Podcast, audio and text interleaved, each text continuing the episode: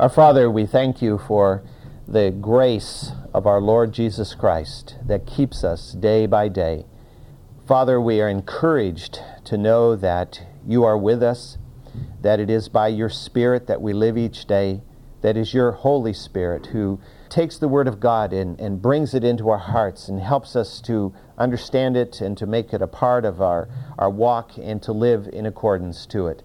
Father, I just commit this hour to you and pray that you will bless us in our study of the Word. Bless us in our prayer together later on. And Father, I ask that you will, uh, your hand will be upon the uh, service this morning uh, and each class throughout uh, this complex today. And as your name is proclaimed worldwide, we ask, Father, that you will bring many into your kingdom.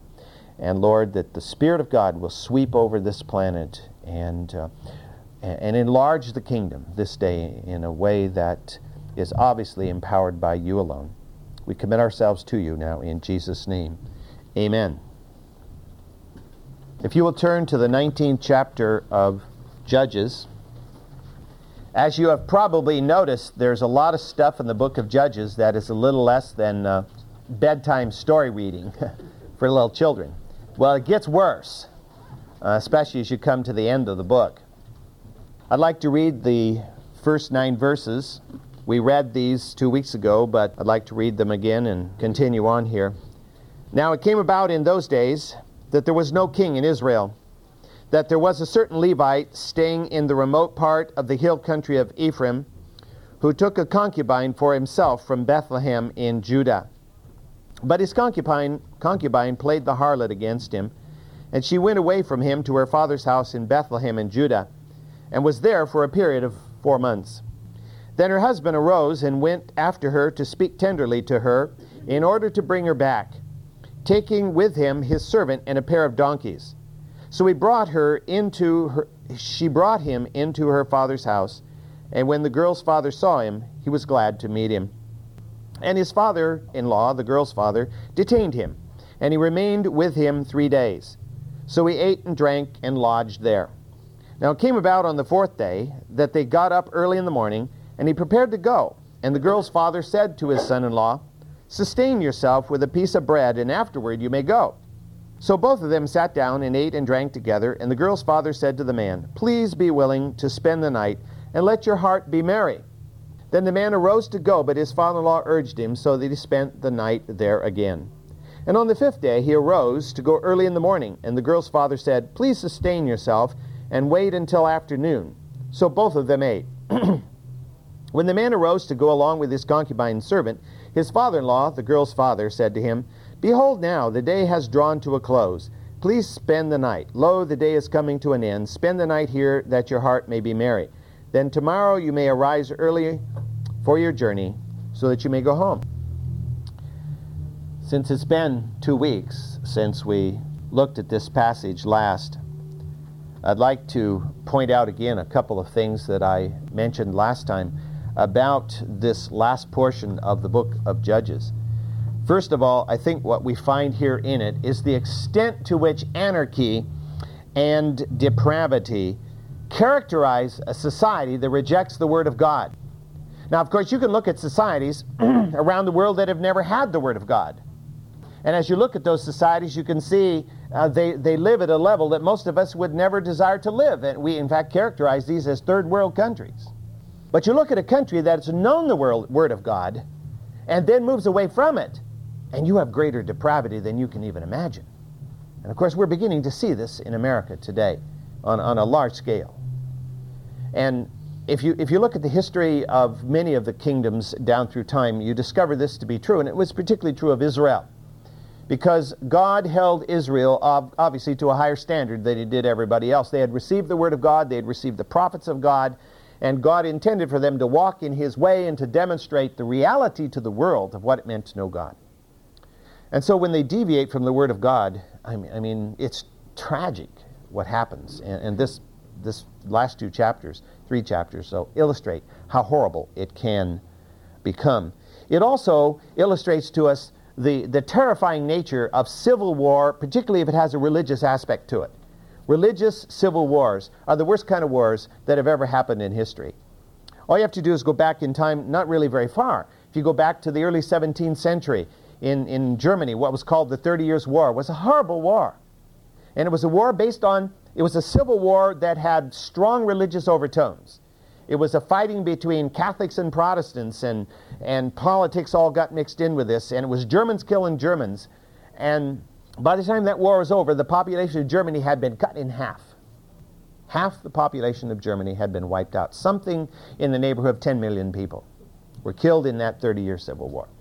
And of course, we know about the American Civil War. Uh, more Americans died in the American Civil War than in all of the other wars that we have fought in history. Of course, on both sides, we were killing Americans. And, and we know the, the, the horrible um, actions people took to one another in, in that war. And of course, what's happened in Rwanda in the civil war there? I mean, terrible bloodshed. And what's happening in Sudan in its so called religious war that's happening there? Terrifying things are happening. At this time in the history of Israel, they had degenerated. Uh, political and spiritual anarchy. And last time I read a passage, and I, I think it's worth reading again because I think it's so important to understand this, this passage in Ezekiel chapter 34.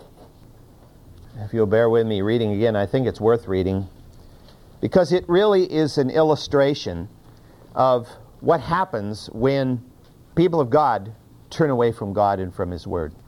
In Ezekiel chapter 34, beginning at verse 1, we read these words Then the word of the Lord came to me, saying, Son of man, prophesy against the shepherds of Israel Prophesy and say to those shepherds, Thus says the Lord God Woe to the shepherds of Israel who have been feeding themselves. Should not the shepherds feed the flock?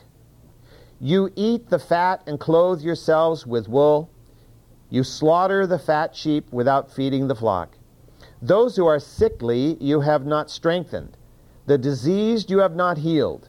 The broken you have not bound up. The scattered you have not brought back nor have you sought for the lost. But with force and with severity you have dominated them. They were scattered for lack of a shepherd, and they became food for every beast of the field, and were scattered. My flock wandered through all the mountains and on every high hill, and my flock was scattered over all the surface of the earth, and there was no one to search or seek for them. I'm reading the biography of Franklin Graham right now, and um, in this biography, he talks about uh, back when he was early in, in, in his operation of Samaritan's Purse that one of the things he wanted to do was help the refugees from Southeast Asia.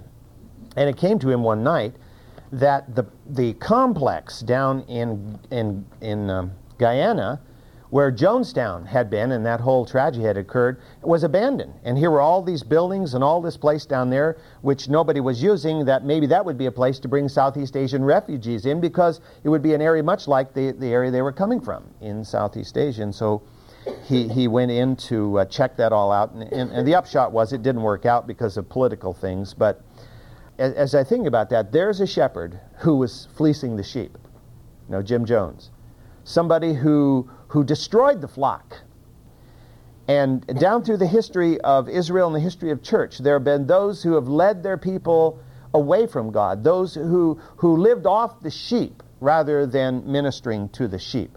One of the reasons that Samuel replaced Eli as uh, judge in Israel was the fact that Eli's sons were actually preying on the worshipers themselves and were not worthy, obviously, to take over leadership uh, spiritual leadership in Israel. And, and you look down through through it, and you know what did Jesus say to the Pharisees of, of his day? He called them vipers. He called them whited sepulchres. Uh, obviously, they were not shepherds who were leading the sheep; they were destroying the sheep.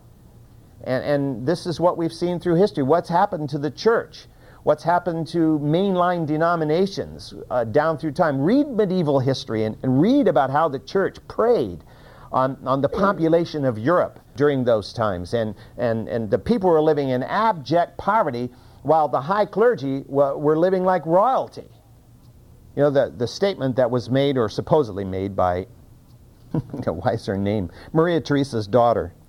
You know, the famous queen of France that said, let, supposedly said, let them eat cake, which she probably didn't actually say. Uh, Marie Antoinette. That just illustrates an attitude. An attitude an attitude of the, of the rich and, and the wealthy towards the poor. Well, you know, tough. That's just the way it is. The, just, you know, sorry, but uh, we're not going to go out of our way to help them. And one of the reasons the French Revolution happened was the fact that the high clergy, as well as the high nobility, would not help with the tax burden of the state. They were going to continue to try to get blood out of the peasants, you know, to pay the, the, the taxes. And as a result, there was a violent revolution uh, in France. Talk about a civil war that had religious overtones. The French Revolution was one, and, and millions died in, in that. And so God is saying to his people, you need to be faithful shepherds of the flock. You need to lead the people down the paths of righteousness, and he will hold them accountable who do not. And that's what's happened to Israel. At the time we're talking about, Israel has no godly shepherd and as a result, they've gone astray. Now, what we are reading about here is a Levite and his concubine. They are just simply illustrations. They are a way of understanding what happened during this time period and how degraded the society had become because they are not even named in the account. We're not given the name of the Levite or his concubine. Of course, it's very common for the women not to be named, but he's not even named either. And he's the star of the story, you might say is the bad guy of the story in many ways, but not even named. So it's just a Levite, you know, here in this story. We simply have the story of a Levite from Ephraim who happened to have taken a concubine from Bethlehem. And, and the passage we read seems to indicate that somehow he had acquired her without the father even uh, knowing uh, who it was had taken his daughter to be a concubine and that after he had her for a while, she played the harlot, and because she was ashamed or, or maybe afraid to go home, she fled back to her home in Bethlehem. And after four months, the Levite thought, well, you know, I forgive her, uh, I want her back, and so he went on this journey to Bethlehem with his servant and, to, and a pair of donkeys in order to retrieve her. And the father in law, we discover, is so glad to have him there that he is uh, over hospitalized Uh, over hospitalizing him. I mean, is there such a word? he's, he's practicing over hospitality here to this man. Oh, stay another day. It's late in the afternoon. You can't leave now. Gets up the next morning. Hey, let's let's eat. Let's take her easy. Let's talk. It's late in the day. Oh, it's too late for you to go now. Stay overnight.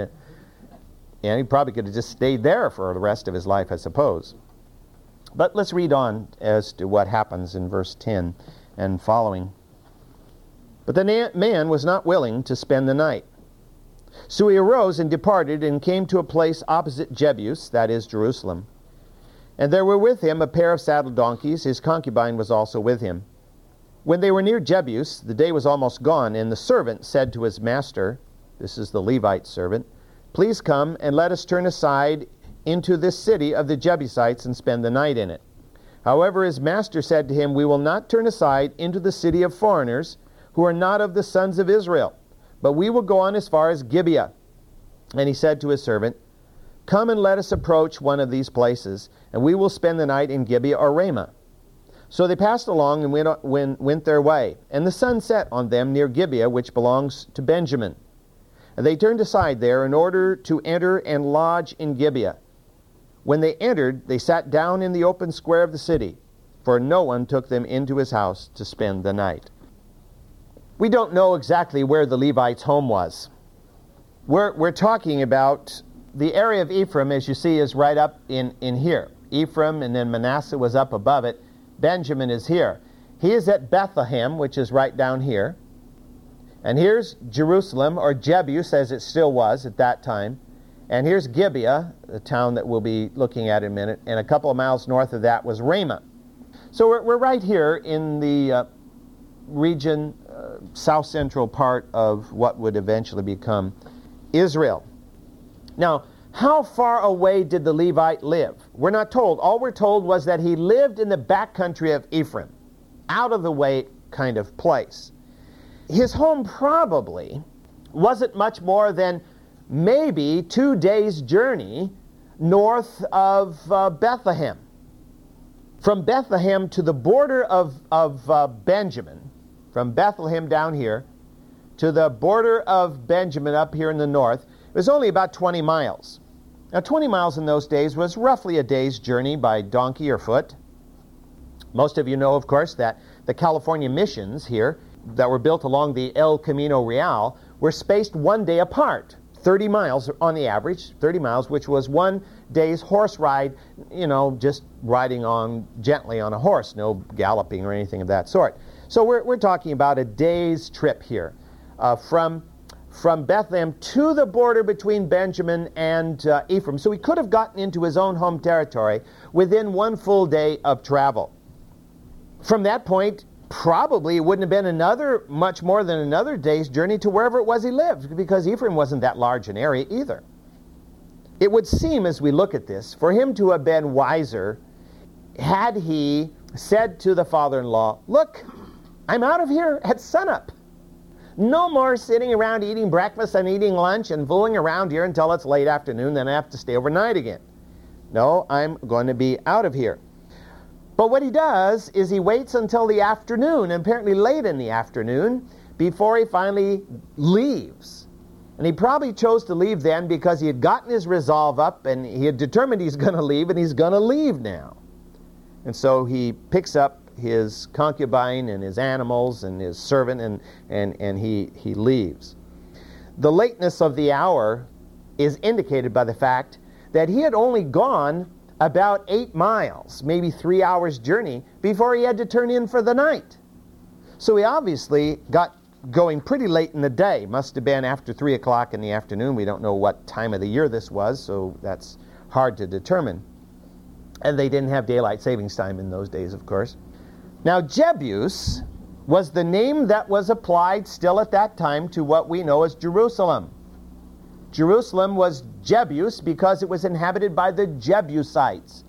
And although the Jebusites had been defeated by battle in the days of uh, Joshua, the city had not been occupied by Israel. At least the core of the city had not been. So it was still a pagan city. It was still lived in by the Jebusites at the time we're talking about. And it would continue to be so until it was conquered by David. So we're still looking at another hundred or more years before this city will actually become the capital of Israel. Now they had been traveling for about two hours. When the servant said to the Levite, uh, we probably ought to turn aside here into Jebus and stay the night because it's getting rather late in the day. But the Levite, being a Levite, of course, didn't want to spend the night in a pagan city. He didn't want to turn in and try to find lodging amongst Jebusites because the Jebusites and the Israelites were not exactly on friendly terms, at least, you know, especially not religiously. And so he pressed on. He said, No, we're going to go a little bit further along. Uh, Gibeah and then Ramah beyond that are just up ahead. We can get there before sunset, is what he certainly must have said to his uh, servant. Well, they got to Gibeah about the time that the sun was setting. That's what we're told in uh, verse 14. It says, And so they passed along and went their way, and the sun set on them near Gibeah, which belongs to Benjamin, in verse 14. Now, why did they turn into Gibeah? Why not just keep traveling? I mean, go on, just camp somewhere out in the field. Well, I, I, think the answer as to why they couldn't do that is to go all the way back to verse 1, where it says, Now it came about in those days there was no king in Israel. And I don't think that just is a statement that there was no king. I mean, that's obvious. Israel did not have a king before Saul was chosen king, they had no king at any point. So, what's the point of the statement? The point of the statement is that there was anarchy in the land. It was too dangerous to camp out overnight. There were marauders of, afoot. And so he had to get inside a city in order to safeguard himself and his little group during the night. Now, most of the cities in those days shut their gates as it got dark because you leave the gate open when it's dark, you can't see who's going to be coming into the city. So the guards watch, and as soon as it gets too dark for to really to be able to spot somebody far enough away to guard, uh, get the gate shut in time, they close the gate. If you're outside, too bad. And so what they chose to do, what he chose to do, was to get inside the city walls of Gibeah because he knew he couldn't make it to Ramah because that was two miles further, would take most of another hour to get there. And so he decided to stay inside the protection of the walls of Gibeah. Now, Gibeah was an Israelite city. We're told here it was Gibeah of Benjamin. Gibeah belonged to the tribe of Benjamin. So it was an Israelite city. He would be amongst, you know, his own people, so to speak. Now, Benjamin, the tribe of Benjamin, had been given a, a land that was sandwiched in between the large tribe of Judah and the large tribe of Ephraim. So they had a kind of a narrow slot through here, which adjoined Dan, which was over here. So Dan and Benjamin were sort of parallel to each other, smaller areas between the larger tribes of Ephraim and Judah. So he's going here to Gibeah. Now, Gibeah today is, um, is very identifiable. If you ever go to Israel, you will know when you pass Gibeah because Gibeah is on a very tall hill, and right up smack on top is the unfinished ca- uh, palace of King Hussein of Jordan. Because Gibeah was in Jordan before the 1967 war. And so he was building a palace there. And the, the remains of the palace still are standing up there on the top. Uh, it wasn't finished, but it was largely built uh, there on top of the hill at, uh, at Gibeah. Gibeah, we discover later on, was the birthplace of Saul, the first king of Israel.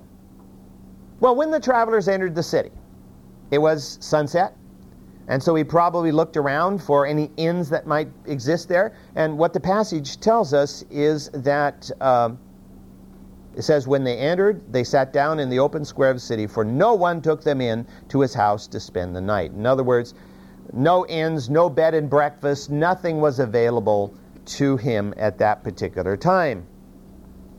No one wanted to take these strangers into their home. Now, one of the things that we've already noted, remember going back just a couple of chapters, the story of Micah.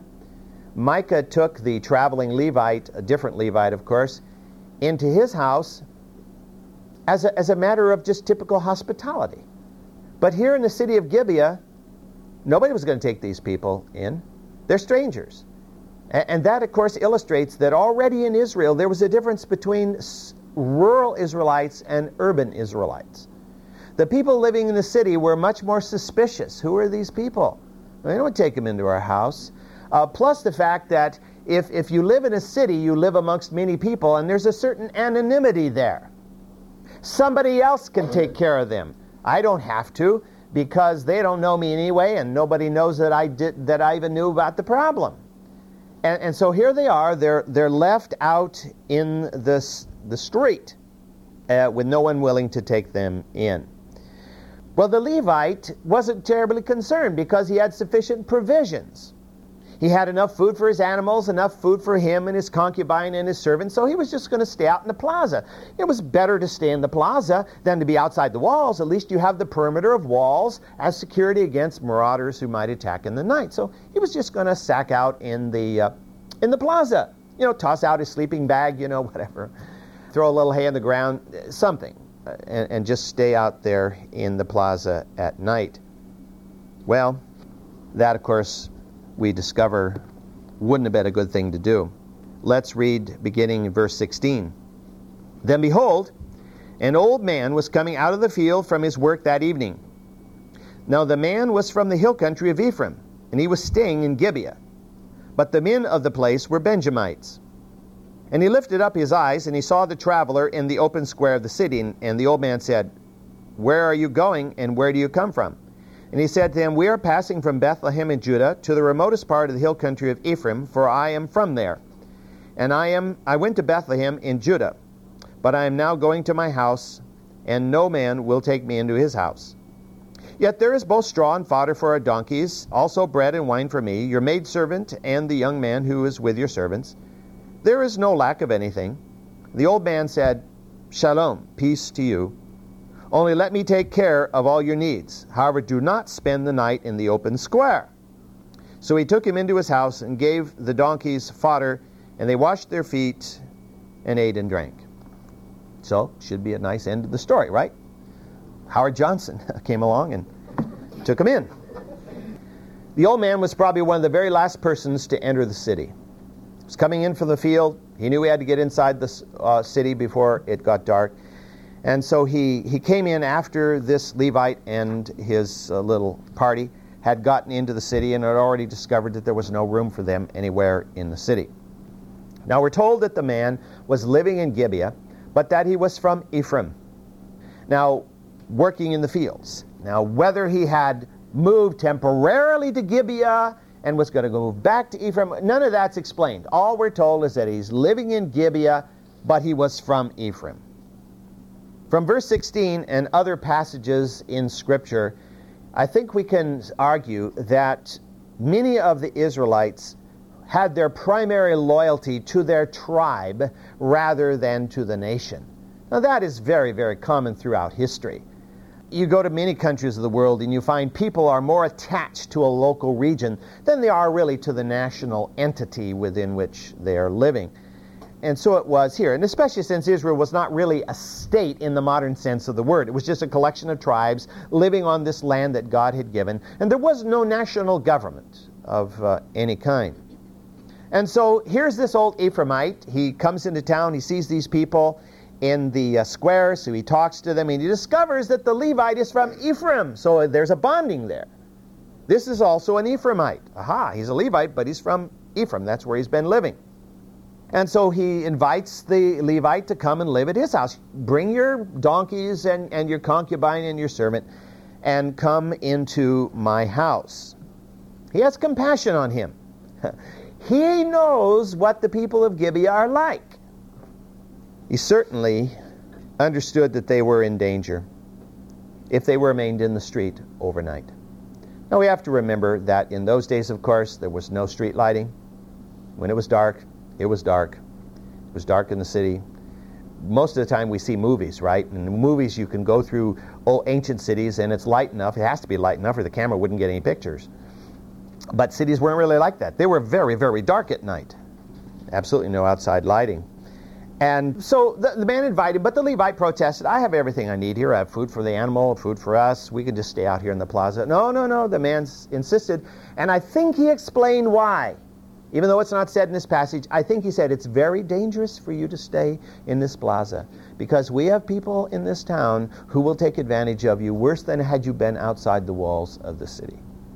Well, the Levite decided not to argue, and so he accepted the, the offer and he went to the old man's house with his concubine, with his servant, with his donkeys. And the man offered general hospitality. We discover he feeds the donkeys and he provides foot washing, food, and drink for the party of three. This man was still thinking rurally, although he was living urbanly. I'd like to skip this rest of the chapter, but we can't. Let's go on at verse 22. While they were making merry, behold, the men of the city, certain worthless fellows, surrounded the house, pounding on the door. And they spoke to the owner of the house, the old man, saying, Bring out the man who came into your house that we may have relations with him. And the Hebrew word is intercourse. Then the man, who, the owner of the house, went out to them and said to them, No, my fellows, please do not act so wickedly. Since this man has come into my house, in other words, he is under my protection, do not commit this act of folly. Here is my virgin daughter and his concubine. Please let me bring them out to you that you may ravish them, and do to them whatever you wish. But do not commit this act of folly against this man. But the men would not listen to him. So the man seized his concubine and brought her out to them, and they raped her and abused her all night until the morning. Then they let her go at the approach of dawn. As the day began to dawn, the woman came and fell down at the doorway of the man's house where her master was until full daylight. That sounds like something that you'd read in a trash novel. I think God includes this kind of thing that we can know how depraved people become when they reject God's Word. When they no longer believe that God's Word is the only source of truth. When they no longer believe that they, that they uh, live a life that is going to be weighed in the balances by the sovereign Creator God. And we live in a society that has gone that way, as you well know if you listen to some of these talk shows or these judge shows or anything else today, you discover people are, are doing things like this as if it shouldn't even be thought of. I mean, just normal routine of life. It's how far we have gone down the tube. This is one, of course, the most horrifying accounts that you'll find in the pages of the Old Testament or Scripture as a whole. What makes it, of course, more ghastly is that this is not Sodom. This is an Israelite city. These are men of Benjamin, the youngest son of Jacob, by his beloved wife Rachel, Joseph's full blood brother. According to modern archaeology, the city of Gibeah, the word Gibeah, by the way, means hill, city on a hill. This city, or this site, was first occupied in the 13th century BC, which means it wasn't even occupied till Israel was in the land. And so it's very probable that this site had not been a pagan city before, that Israel built Gibeah. What this means, of course, is that the people who lived there couldn't say, well, we've become so depraved because we've inherited the paganism of the pagans who used to live here. Not that that's any excuse, but people would offer it. No, they couldn't even say that because they built it apparently. Now, it was a great place to build, as I mentioned to you before. A very um, relatively high hill, quite steep, very defensible. One of the reasons it's called Hill, Hill City. The passage emphasizes I think, a very important. And that is to be physically descended from Abraham and Isaac and Jacob does not necessarily make one a spiritual descendant of Abraham, Isaac, and Jacob. There's a couple of New Testament passages that I'd like to read that, that highlight this. First, in the eighth chapter of the book of John, beginning at verse 31. John 8:31 Jesus was saying to those Jews who had believed in him, If you abide in my words, then you are truly disciples of mine. And you shall know the truth, and the truth shall make you free. And they answered him, We are Abraham's offspring, and have never yet been enslaved to anyone. How is it that you say, You shall become free? Jesus answered them, Truly, truly, I say to you, everyone who commits sin is a slave of sin. And the slave does not remain in the house forever, the Son remains forever. If therefore the Son made you free, you shall be free indeed. I know that you are Abraham's offspring, yet you seek to kill me, because my word has no place in you. I speak the things which I have seen with my Father. Therefore you also do the things which you have heard from your father. They answered and said to him, Abraham is our father. Jesus said to them, If you are Abraham's children, do the deeds of Abraham. But it is a, but as it is, you are seeking to kill me, a man who has told you the truth, which I heard from God. This Abraham did not do. So Jesus is saying to them, Yeah, you claim physical descent from Abraham, but you don't, you are not of Abraham in your spirit. And he calls, he in effect says, implies, you are of your father, and of course, what he's saying is you're of your father, the devil. Paul speaks to this issue too in in uh, third chapter of Galatians, beginning in verse six, Galatians six, three six. Even so, Abraham believed God, and it was reckoned him as righteousness. Therefore, be sure that it is those who are of faith who are the sons of Abraham. The scripture, foreseeing that God would justify the Gentiles by faith, preached the gospel beforehand to Abraham, saying, All the nations shall be blessed in you. So then, those who are of faith are blessed with Abraham the believer. So Paul is saying here too, you know, it's it's those who are spiritually descended from Abraham that are the true sons of Abraham. That you might have a genetic connection to Abraham is meaningless. So what what we are finding, of course, in this passage as we look at it is yes, these are people from Benjamin, and they are descended from Israel, who was the grandson of Abraham but these people were spiritually as far away from Abraham as you could get. In fact, as we could surmise, they probably would have been more safe in Jebus, the pagan city of Jebus, than they were in the Israelite city of Gibeah. Probably would have been. And yet they're amongst their own people, the people of God. Yes, the people of God. The same people who would later would say, "Oh, well, the temple is in our midst. God couldn't possibly leave us." God would even destroy the temple. Well, as we move on through this passage, we've got to look at some kind of gross stuff, and we'll have to pick that up next week. But it gives us very, very important truths uh, to understand, and I think tremendous application to our society in which we live today, and all the more reason to pray, maybe like we've never prayed before, that God will, will bring a revival in this land.